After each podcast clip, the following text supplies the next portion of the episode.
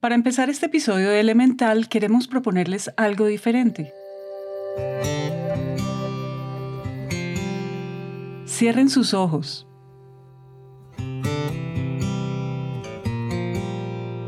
Piensen en un lugar de la naturaleza que hoy no se parezca a como era antes.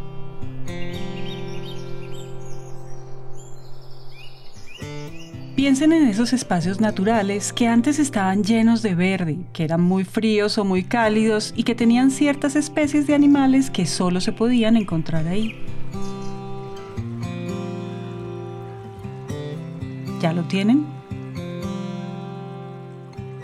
Quizás a su mente llegaron ríos, páramos, humedales o montañas, y quizás también mientras imaginaban ese lugar pensaban lo bonito que sería volver a verlo de esa manera. Este ejercicio puede ser algo difícil, pues pensar que ese lugar no volverá a ser igual nos puede generar angustia e incluso algo de culpa.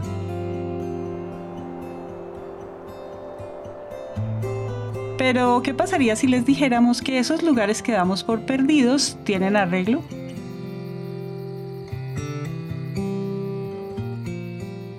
Bienvenidos a Elemental, un podcast de 3M y Naranja Media.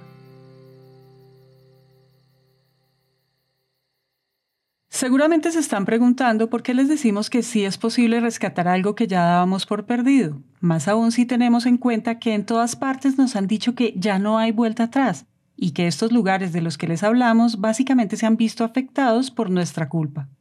Sin embargo, por más que esto suene como un milagro o como una locura, debemos decirles que sí es posible, solo que para lograrlo necesitamos de las herramientas correctas, y una de ellas es la ciencia. De hecho, la ciencia, el rol que cumple es darnos respuestas a ciertas preguntas, preguntas que ya nos estamos haciendo y que ya nos hemos hecho, no yo, sino que en general la sociedad se la ha hecho. Y la ciencia cumple ese rol de dar respuestas, respuestas basadas en, la evidencia, por cierto, si no le preguntaríamos a, a otra disciplina. Ella es Isabela Villanueva García, ingeniera hidráulica y profesional de cambio climático en el Ministerio de Energía de Chile. Teniendo en cuenta lo que dice Isa, queremos contarles algo. Y es que sí, puede que la ciencia nos ayude con respuestas a preguntas y con soluciones a problemas, pero de nada sirve tener respuestas y soluciones si no hay nadie dispuesto a materializarlas. Y eso es lo primero que debemos entender, que la ciencia necesita de personas que la hagan realidad. El problema es que quienes tienen que tomar esas respuestas son tomadoras y tomadores de decisiones. Y las decisiones se tienen que tomar, obviamente, basadas en, esta evidencia científica, pero tienen que involucrar procesos más allá también. Y eso yo creo que es lo más complejo de la toma de decisión misma, sobre todo cuando los conflictos o los desafíos a los que nos enfrentamos son tan multidimensionales como estos que estamos conversando. Cuando comprendemos esto es que nos damos cuenta que la ciencia es solo el primer paso que se necesita para generar un cambio, pues lo cierto es que las soluciones solo se empiezan a ver cuando decidimos hacer algo al respecto, y por eso queremos contarles una historia.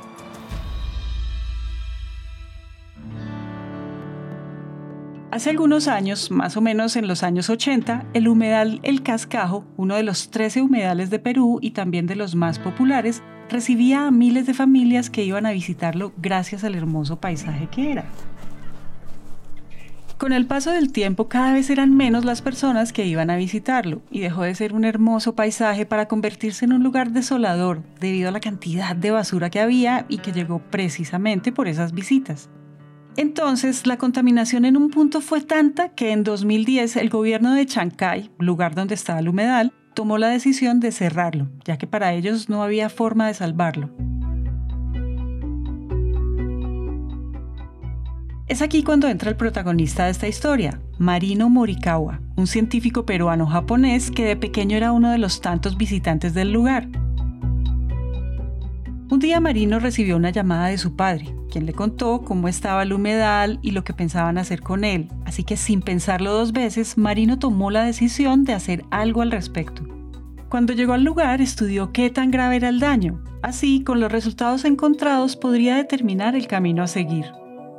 La solución era clara, debía retirar una especie de planta llamada lechuga de agua, que impedía el paso de oxígeno al humedal y que llegó al lugar debido a la cantidad de basura. Y después de retirar la planta necesitaba purificar el agua con un sistema de nanoburbujas que él mismo había creado. Y el plan de Marino se cumplió paso por paso, a excepción de algo, y es que mientras retiraba las plantas y descontaminaba el agua, las personas del sector se empezaron a interesar en lo que estaba haciendo, y Marino dejó de trabajar solo, pues todos los días alguien llegaba a ayudarlo, logrando de esta manera que mientras se descontaminaba el lugar, las personas aprendieran sobre la importancia de preservarlo, pues sin su ayuda cualquier avance podría perderse otra vez. Fue así como en 2013 el humedal El Cascajo volvió a ser el mismo de antes. La historia de Marino no solo es una muestra de cómo apoyarnos en la ciencia, es el primer paso que debemos realizar si en verdad queremos ver cambios. De hecho, es un ejemplo de que las soluciones a los problemas climáticos y ambientales también se encuentran en la educación, pues sin esto sería más difícil materializar las soluciones. Cuando comprendemos esto, no solo nos damos cuenta que las soluciones a la crisis climática y ambiental se encuentran en la ciencia y en la educación, también nos damos cuenta que encontrar soluciones se puede abordar desde otras perspectivas, perspectivas que hacen parte de un concepto que quizás muchos de ustedes han escuchado, la sustentabilidad. Y es que... La definición de sustentabilidad son estos tres círculos que se juntan en el medio y son medio ambiente, sociedad y economía. Cuando juntamos esas tres cosas, tenemos la sustentabilidad. Y siento que, que, la sociedad y la economía son los que nadie considera cuando hablamos de sustentabilidad. Y es fundamental porque para hablar de medio ambiente como tal, el ambientalismo se encarga de, de, hablar del medio ambiente. Pero la sustentabilidad logra o busca también tomar esas relaciones que surgen entre el medio ambiente, la naturaleza, los ecosistemas, con la sociedad y también con nuestra forma misma o con nuestra forma de desarrollarnos económicamente. Una muestra de lo que sucede cuando pensamos a favor de un equilibrio son los objetivos del desarrollo sostenible y la forma en la que Chile los ha implementado. Pues este país ha sido el único de Latinoamérica con los mayores avances en educación de calidad, reducción de pobreza y cuidado de la vida submarina, según un estudio realizado por el Centro de los Objetivos del Desarrollo Sostenible en 2019. Y teniendo en cuenta esto, queremos decirles algo. Y es que estos avances solo han sido posibles porque en ese país entendieron que la solución a la crisis climática y ambiental no depende de unos pocos, depende de todos nosotros. Hay una frase que se usa mucho en, las negociaciones climáticas, que es esto de las responsabilidades comunes, es decir, todos tenemos responsabilidades en este gran problema, pero son diferenciadas. Si lo pensamos bien, las responsabilidades comunes existen porque aunque todos podemos aportar para tener un mundo más sustentable, no todos lo hacemos de la misma forma.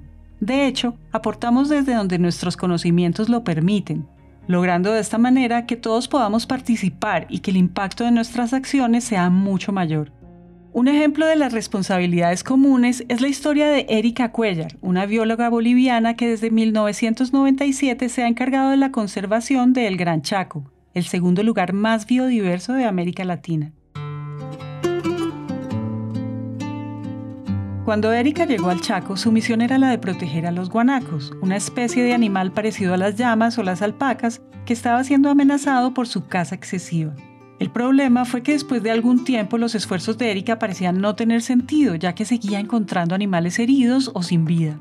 Entonces fue ahí que se dio cuenta que no servía de nada intentar proteger a esta especie si no concientizaba a quienes la cazaban.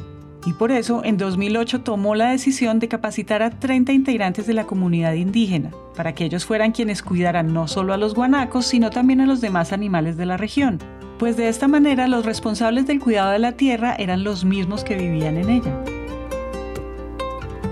Así es como hasta el día de hoy la conservación del Gran Chaco ha funcionado pues las personas que se van capacitando se apropian de los conocimientos adquiridos y llevan el mensaje a nuevas generaciones, logrando que la conservación del lugar también pueda darse a largo plazo.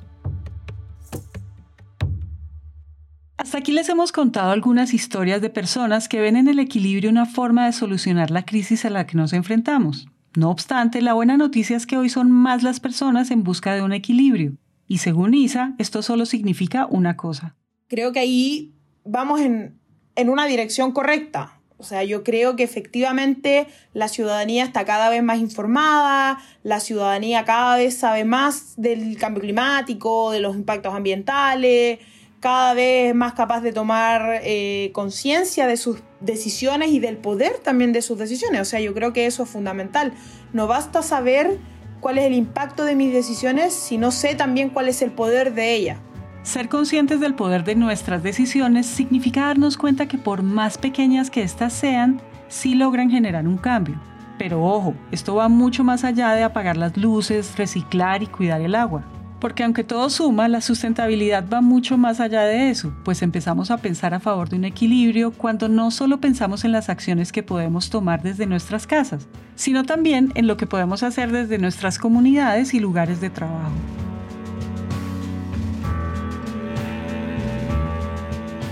Por ejemplo, en 3M estamos trabajando en la creación de tecnología que reduce el impacto de las partículas de smog u óxido de nitrógeno de la misma forma en que lo harían tres árboles. ¿Se imaginan entonces qué pasaría si cada vez son más las personas que pueden contar con este desarrollo? Los efectos serían maravillosos y si quieren saber más de esto, pueden entrar al link que está en la descripción de este episodio, donde encontrarán información sobre lo que estamos haciendo y también algunos tips sobre lo que ustedes pueden hacer.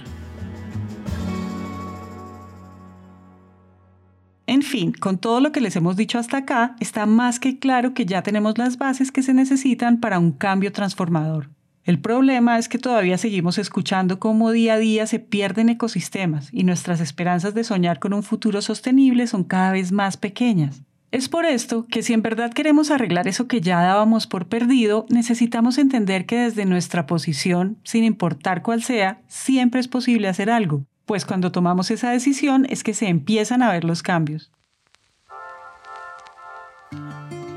Entonces, si queremos un mundo más sustentable, debemos ver más allá de las pequeñas acciones y ser conscientes que cada vez tienen que ser más las personas dispuestas a darlo todo por una causa que se creía perdida. No siendo más, este episodio necesita terminar en palabras de Isa.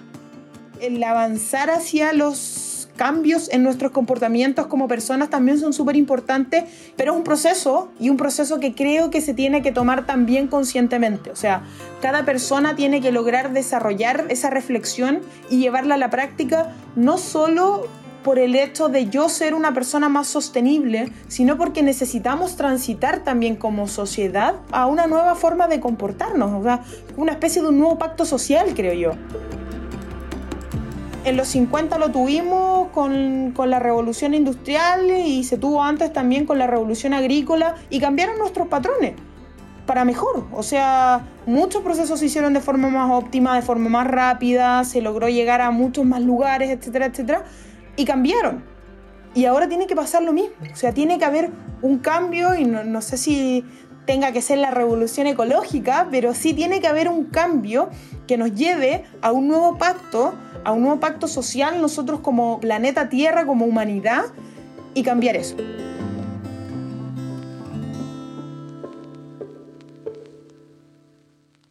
Elemental es un podcast de 3M en coproducción con Naranja Media.